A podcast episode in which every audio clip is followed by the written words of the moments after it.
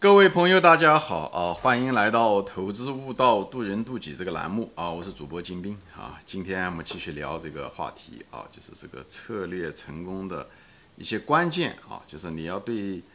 从三个维度来看这个事情，一个就是你的对象啊，你要解决问题的本身，还有一个就是你应该采采用的什么样的工具啊。第三个呢，就是要这工具呢跟你本人啊、使用者啊要契合啊，这个这就是策。我个人认为，这是我总结出来的，就是你当你想使用某一套策略或者工具能够成功的原因啊。有工具首先要适用那个对象，对不对？你不适应那个对象也不行。另外呢，就是呢，这工具呢要适用于你啊，你。才是这个工具的使用者，所以他们俩要契合。这个工具也许对别人有用，但对你不一定有用啊。就是有，就像有的人做量化基金能赚很多钱一样的，那对你可能就不适合啊。所以呢，你如果看那些图呢，技术图形呢，很可能呢，嗯，你待的时间越长，亏的越多；你越努力啊，亏的越多啊，讲的是一样。所以大家要明白，而有些工具呢，其实根本就嗯没用。啊，有的工具就根本，特别是那些走势图，基本上你如果看到走势图来预测股票的话，那个工具就是个垃圾工具。所以呢，你再聪明的人找到一个垃圾工具，最后的结果你还是不行。所以你无论是清华的也好，北大的也好，你再聪明啊，你是世界上智商最高的，你高考第一，你拿到一个烂工具，那么这是你的选择的错误，那你就不能怪别人啊。就像一个关公一样的，他关公他再牛，他骑了一匹赤兔胭脂马，对不对？他哪怕是，呃，他身体强壮无比，对不对？但是他却是拿了一根枪，那个枪是蜡烛做的，呃，蜡制的枪杆，那他到市场上也是被人家宰杀掉，是一样的。所以就是，对这三个维度的这三个条件缺一不可啊，这个才能够，无论在人生中战场，人家讲战场，股市如战场也是如此，人生战场。还有股市都是如此，因为它都是一个博弈的场合，所以博弈，呃，所以你该契合。但是有一个问题啊，我在这方想分享一下，就是，常常有的人啊，其实最重要的是那个人要跟工具契合，但很遗憾的是，人呐，他不了解自己，他对自己啊就是认识不清，他对自己的性格认识不清，以后他自己又自大，对自己的优势呢其实过于放大，对自己的弱点呢却熟视无睹，这个。就很麻烦，特别是比方说对能力圈，他明明他并不了解那个公司，但是他认为他了解，这个都是带来了很多的偏差。所以人在那个第三个变量啊，就是使用者本身的认知上面就出了问题。你别说你还要跟他契合了啊，你像 A 跟 B 契合，啊，工具跟使用者契合，你连使用者本身你都不了解，就是被本人啊不了解，大多数人都不了解自己啊，就是这就为什么不识庐山真面目，只缘身在此山中。讲的就这种当局者迷，所以要了解自己，要脱离自己的自我感，要真正的认清自己，啊，非常非常重要啊。那我就现在回到这个问题，在投资前面是谈到了一些具体一些理论啊，无论是刀剑，刀剑的使用者是谁，以后刀剑的你攻击的时候应该是什么样的人，我在前面一集呢，就是用一种非常简单的方法呢，给大家先分享，给给大家开个头。后面呢谈到的就这几年，我就谈到主要是投资啊，投资。比方说说作为一个投资者啊，你要想知道你自己是谁，所以认清自己是呃很重要，对不对？你才能知道你该使用什么样的工具。以后你使用了什么样的工具以后，你才能说这工具的对象是什么，解决的的问题是什么。这样子就从自己从人本身出发，从你自己出发，以后不断的这样展开再选择啊，而不是说你看到了一个东西你才选工具，不是这样子的，一定要的工具要契合你。不适合你的工具就把它放弃，不适合你的投资对象就把它放弃，就这么简单啊！你不希你不希望成为那个市场上战场上的那个最弱的兵，却不知道自己是最弱的兵，还想立功，啊，以后上去了以后被别人斩杀掉，对不对？所以你这个整个的策略就是错误的。所以所以这个东西很重要。比方说你在呃股市中，你很忙，你又不懂股票，你又是个小白，对不对？那么你有两个选择，就是也是个聪明的选择的话，你有两个选择，一个就是你买指数，对不对？买指数，那买指数的时候就买一些宽指啊、指数啊，呃，定投就行了啊，你也不用花时间啊，你就这样买就行了。还有一种呢，就是离开，你就不参与股市，你可以买房地产啊，或者是你把钱花到了投资自己的事业啊等等这些东西啊，你不一定说一定要投资这个，就投投资自己懂的东西，这个是在明白过，这这个就是很简单，你要了解自己是谁，很多人就是因为自大，很多人就是因为自己欲望想挣钱，以后上来的时候就买了些个股，他又不懂个股，而且最主要的是呢，他还选择了个错误的方法去研究个股，对不对？正确的方法很可能是去研究公司啊，股票后面有公司啊，你得研究公司、研究行业、研究产业链。很多人上来就把工具都研拿错了，首先他自己不懂，以后又捡了一个错误的工具，搞技术分析了，看热点了，追内部消息了，所以这个东西，所以这种人是市场上的最最新鲜的韭菜。我之所以最新鲜的韭菜，就是他们上来被一层层的割掉。我们曾经都是最新鲜的韭菜，但人割了以后要长记性，你如果长不长记性就不行，好吧？那么这是第一层的人。那么有的人说，哎。呃，我精通某一个行业，比方说，我是在软件行业，我对软件行业还比较清楚，对不对？那也可以。你对这个行，你如果又懂这个行业，你你如果又懂这个公司，对不对？你如果不懂公司，那么你懂这个行业也可以，你就买这个行业的指数，特别是股价跌下来的时候，你就这个行业出现了，哎，你就买，对不对？那你也可以，对吧？你如果是更厉害，比方说你又懂行业，又懂具体的公司，你对公司的管理层又比较清楚。而且你本人又很有耐心啊，就了解自己啊，呃，而且你也不自大，就是不会，就是你不懂你还你认为你懂啊，你是你你又懂，因为你你这时候你就可以投资一些非常优质的公司，以后长期持有，你可以赚很多钱啊，你就慢慢的等待着熊市的来临，系统风险的放大。那这是这个是在股市中是这这个是第一流的人物啊，巴菲特就是这样的一个人，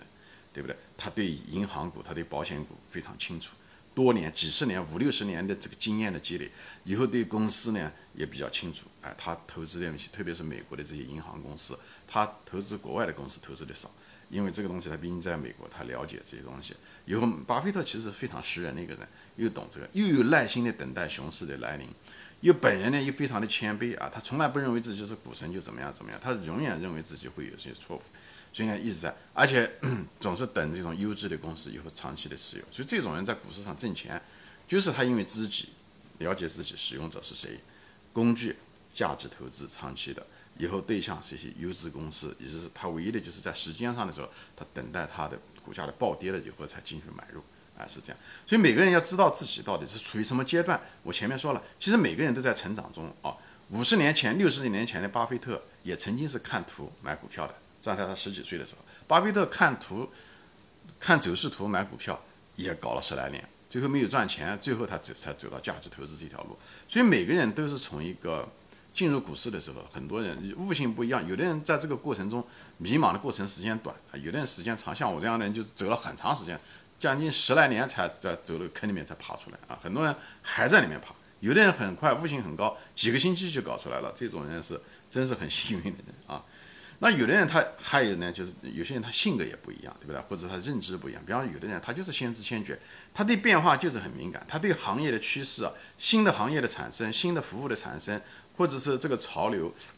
这些东西，他就是很很敏感啊。这种人他就是先知先觉啊，或者是他觉得这个公司呃虽然嗯不好哦，但是他会反转，他能通过一些蛛丝马迹他能看出来啊。这种人也很厉害。那像。那种像股神林园，中国股神林园就是这样的人，他就是很早就能看到一个行业的一个趋势或者是怎么样，所以他买东西的时候都是很超前，也这上面赚了很多钱。但这样的人凤毛麟角，非常非常少。当然了，你都要对财务知识要很懂，你对经营的变化，你对逻辑要很清楚，就是你能够超前别人一步，这种人能赚很多钱。但这种人非常非常少啊，世界上也没有多少啊，可能千分之一、万分之一的人才有。但是遗憾的是很。总是有那么大多数人，他认为他也可以，所以很多人喜欢买成长股，最后掉入成长陷阱，亏的钱一塌糊涂。因为成长股一个特点，就它一旦跌的时候，它能跌百不是百分之腰斩，它也不是百分之九十，它往往跌的时候能跌百分之九十五，就是你一百块钱最后变成五块钱，甚至有的还被跌成零啊！你买乐视啊这些公司啊，都有可能会是这样，因为这样的公司太多太多，所以很多人不要自大。不要认为你是先知先觉，不要因为你是北大和清华的啊，不要认为你读过大学、研究生、博士，这个股市上的成功啊，跟你的认知能力相关系数非常非常低，跟你的人性、跟你了解自己，你是不是自大的一个人，可能关系更大啊，比你的那个东西，你对你自己的了解，要远远可能要比你的智商要重要很多。那有些人呢，他是后知后觉，他承认他后知后觉啊，这个很重要啊。我像我的有的粉丝，他就跟我分享，他说后知后觉，对他也不懂这个公司的将来的潮流是什么样子。他一般的情况下，他等着这个行业大潮过去，比方新能源大潮过去跌下来的时候，或者网络泡沫它跌下来的时候，哎，他能看到这公司谁活下来了，谁最后是这个行业的龙头，对不对？无论是家电也好，哎，谁谁能够活下来，谁的管理层是经过考验的，谁的产品是有护城河的，它的模式是可以挣钱的。这经过大量的充分竞争以后做了，他知道这个是优质公司，所以他没有去买那种高的价格去追涨。他不认为自己先知先觉啊，知道哪个公司就是未来的腾讯或者是未来的阿里巴巴。哎，他不承认，因为太多的公司在当时的时候，每个人都觉得会成为阿里巴巴，但是或者成为腾讯，但是最后只有一个腾讯啊，就像新能源行业一样的。所以其实你并不知道最后是谁，只有等那个大潮退下来的时候，谁能够活得下来，谁活得还行，往往这种人是将来是未来。所以有的人是后知后觉，所以他看到这些优秀的公司，但是往往这些优秀的公司呢。股票都涨上去了，这时候你唯一的呢，就是你建一个股票池，你就坐在那安静的等待，对不对？等待无论是熊市的暴跌也好，这种系统性的风险释放了以后，这时候地下可能就好多。以后你这时候你如果又特别不把稳，你说哎，我可能这对这公司，你如果完全把稳，你对自己清楚，那你就买。这都是这些工具就是价值投资，就是。赚市场先生的钱，这就是你的工具。以后你也了解自己。你说你如果懂，你说我懂这家公司，那你就把你的钱放多一点放进去。你说我这家公司不是懂，我对这个行业的每个，我也懂这个行业的未来，但是我对具体的公司又不是特别清楚。那么那活下来，以前是一百个公司，现在只活下来十个公司。你如果不懂，你就把十个公司都买了，你也不差。所以这时候就所谓的分散，这时候你在方法上的时候，仍然用的是价值投资，仍然用的是利用市场先生，但是呢，你可能在方法上的时候呢，你可能用的是一种某一种分散。哎，你如果你的性格是一个不从众的人，那在这个这个地方，你这种方法就用起来的时候就很自如。所以是跟你的性格很有关系，你是不是一个从众的人？你如果不是一个从众，你是个天然的不是从众的人，你是个在价值投资上面的时候，你就占很大的便宜。你不是人云亦云，你就在上面赚很多钱。而且你又是如果是又是个特别有耐心的人，那你在股市上的时候，你就特别适合做价值投资。所以呢，一定要人了解自己是谁啊？你那个价，你到底是关公还是那个小李飞刀？你的性格是什么？你的身体优势是什么？你天然的优势是什么？这个取决于你使用什么样的一个工具啊。所以在这个地方呢，就是占了很大。所以你如果是后知后觉的人，你就等待市场的熊市的来临，你靠周期赚钱，靠周期市场先生的情绪的周期来赚钱。以后呢，你呢？呃，花一点心思呢，研究公司。你如果公司优质的公司，你如果不知道具体的，你如果像芒格一样的，你就是很牛啊，你就是认知能力特超超强，你对未来、你对逻辑这些东西都非常清楚，你能够慧眼识英才，那也可以，你就是对不对？集中买入，而不要分散。你如果像我不是特别把稳，但是我知道，呃，我的我有耐心，我能等到市场的暴跌。以后呢，呃，我也不沉重，所以股价下跌的时候，别人恐慌的时候，我敢买入啊，我我我我变得贪婪，这时候呢，你就可以分散的买多家公司，这也可以，你照样的可以挣钱。所以关键是你要知道自己是谁，你是先知先觉还是后知后觉？对，了解自己就是使用者本身，对不对？你是不是从众？你是不是耐心？哎，等等这些东西，在这种方法上面，你这时候找具体的方法啊，大的方法很可能就是，首先你尽量的价值投资啊。你如果有的人说我我我就是不想价值投资，我也没有耐心，嗯，我这个人呢怎么样？但是人不能自大啊，这自大你是肯定死啊，这个东西毛病一定得改掉啊，这个东西你如果自大，像我本人啊，我本人就是因为自大，在股市上面赔了很多很多钱，所以呢交了很高很高的学费，所以我就希望镜头前的人呢不要自大，因为一个自大的一个刚刚上战场的那个人，那个弱的兵，第一个死掉的就是他，所以每个人都是从。当新兵那一天开始，但是那个自大的秉性，你是越早改掉越好，啊，越早你的损失越少，你交的学费越少，你成长的越快，你将来才有前途。你不要把你的种子钱全输掉了，所以留掉就是你的种子钱损失的越少越好。最后在最快的时间内学会，在最快的时间内呢，能够呃改变自己，能够提高自己，无论是识提高自己的识货能力，就是知道公司的能力，还是。认识自己的能力，对不对？或者是锻炼自己，你没有耐心啊，你可以改变啊，等等这些东西，这都是很重要的事情。比方说，说你是不是货，对不对？你所以你对自己要很清楚，就对使用者本身，就是你本人来很清楚，你是不是识货？你如果不识货，也没有，不是说一定有关系，不是说你在市场上就挣不了钱。你是不识货，你识人也可以，对不对？什么意思啊？比方说我不懂股票，对不对？那么你也可以选择说我不懂买指数，那么也可以，或者我离开，我不在股市上混也可以，或者说呢，哎。我呢虽然不识货，但我是人，那也可以。比方你找一些在股市上多年成功的人啊，像巴菲特啊，在美国啊，你可以买巴菲特的账。你很多人就讲啊，巴菲特是个骗子，或者说忽悠人的啊，你这种人就是不是人。所以你你如果再不识货，我劝你早点离开股市。好，还有的人说林园先生就是一个骗子啊，是什么东西呢？林园先生是的，他的他的性格上面可能或者说话比较随便，但他一定不是个骗子。很多人连这一点都不会。所以我就是说啊。我并不是在这地方赞美林园先生，但至少林园先生不是个骗子啊，他是个投资人，他是一个天才投资人，他也不是说他赚这个钱只是为了你，他赚钱他他是个基金投资人，他也为了他赚他的钱，对不对？所以他在市场上面的时候，有的时候宣传一些股票，但是他说话就是话糙理不糙，这一点你如果在这一点上面都无法识别，你觉得他这个到股市上来就是来骗人的，忽悠别人割别人韭菜的人，或者是怎么样怎么样的话，嗯，我你说你不想投他，那是你的问题，所以。一一个人如果又不识货又不识人，那市场上面的时候一定宰的就是他。所以你如果是一个识人的人，你如果不识货，你扬长避短，你就不要自己选股票，你找一个好的基金人帮你买股票也可以。或者是抄作业也可以，对不对？他买什么股票，你大概买了个样的股票，大不了你不放心他的一只股票，你多买几只股票，或者是有几个大他同时买。比方说说林源先生也买这个股票，或者是或者对吧？像我抄的邮储银行，对不对？李路先生、李嘉诚啊，他们都买这个股票啊，对吧？董宝珍先生也买银行股啊，哎，我觉得哎，这这个差不多啊，从大概率上面，那你也可以抄啊。你如果什么都不懂，你也可以做这一点，你就识人啊，也可以啊。怕的就是有些人又不识货又不识人啊，他也不了解自己，他还认为自大。识人这地方讲的不仅仅是识别人，你要得识自己。有的人既不识别人，也不识自己，让这个问题就大了去了啊，这问题就大了去了。你又想认为自己厉害，所以自己买股票，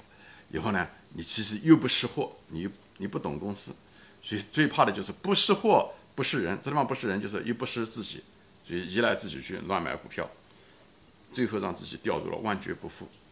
啊，亏的很多钱。我本人曾经也是如此。我就在这地方就是想规劝朋友们，尽量的不要这么做，尽量的不要做。还有的人就是，就是怎么说呢？就是当你一个人如果是识货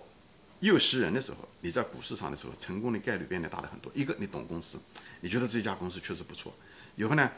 识人的意思呢，就是你知道哪些人真正的是有投资的鉴别能力的。如果他买的股票正好跟你选的股票差不多的时候，这又给你增加了很多的确定性。你如果有识人的意思，你又认识自己的时候，你又能够改变自己。就比方说，我我变得更越来越耐心，那也可以啊。这时候你就会等到一个好，你又懂公司啊，股票你知道是这个公司，只是股价高高了，你没有买的，等等它跌下来的时候你进去买。所以呢，这时候。识人呢，不仅仅是大他厉害的投资人，要认识自己，还要识人什么呢？识大众。这些大众恐慌的时候，你就要跟他反着做，你就变得贪婪。所以他们恐惧的时候，你就得买。所以识人是三个厉害的投资人，你本人大众这三个你要如果能够融会贯通。以后又是公司，你在股市上挣钱是大概率实现。你不从众，买的便宜的股票，又有耐心的等待跌了，有别人疯狂嗯恐惧的时候，你去买，在熊市中的时候，又有好公司，你又知道什么样的买什么样的公司，因为它是好的优质公司。你在股市上挣钱真的是水到渠成，好吧？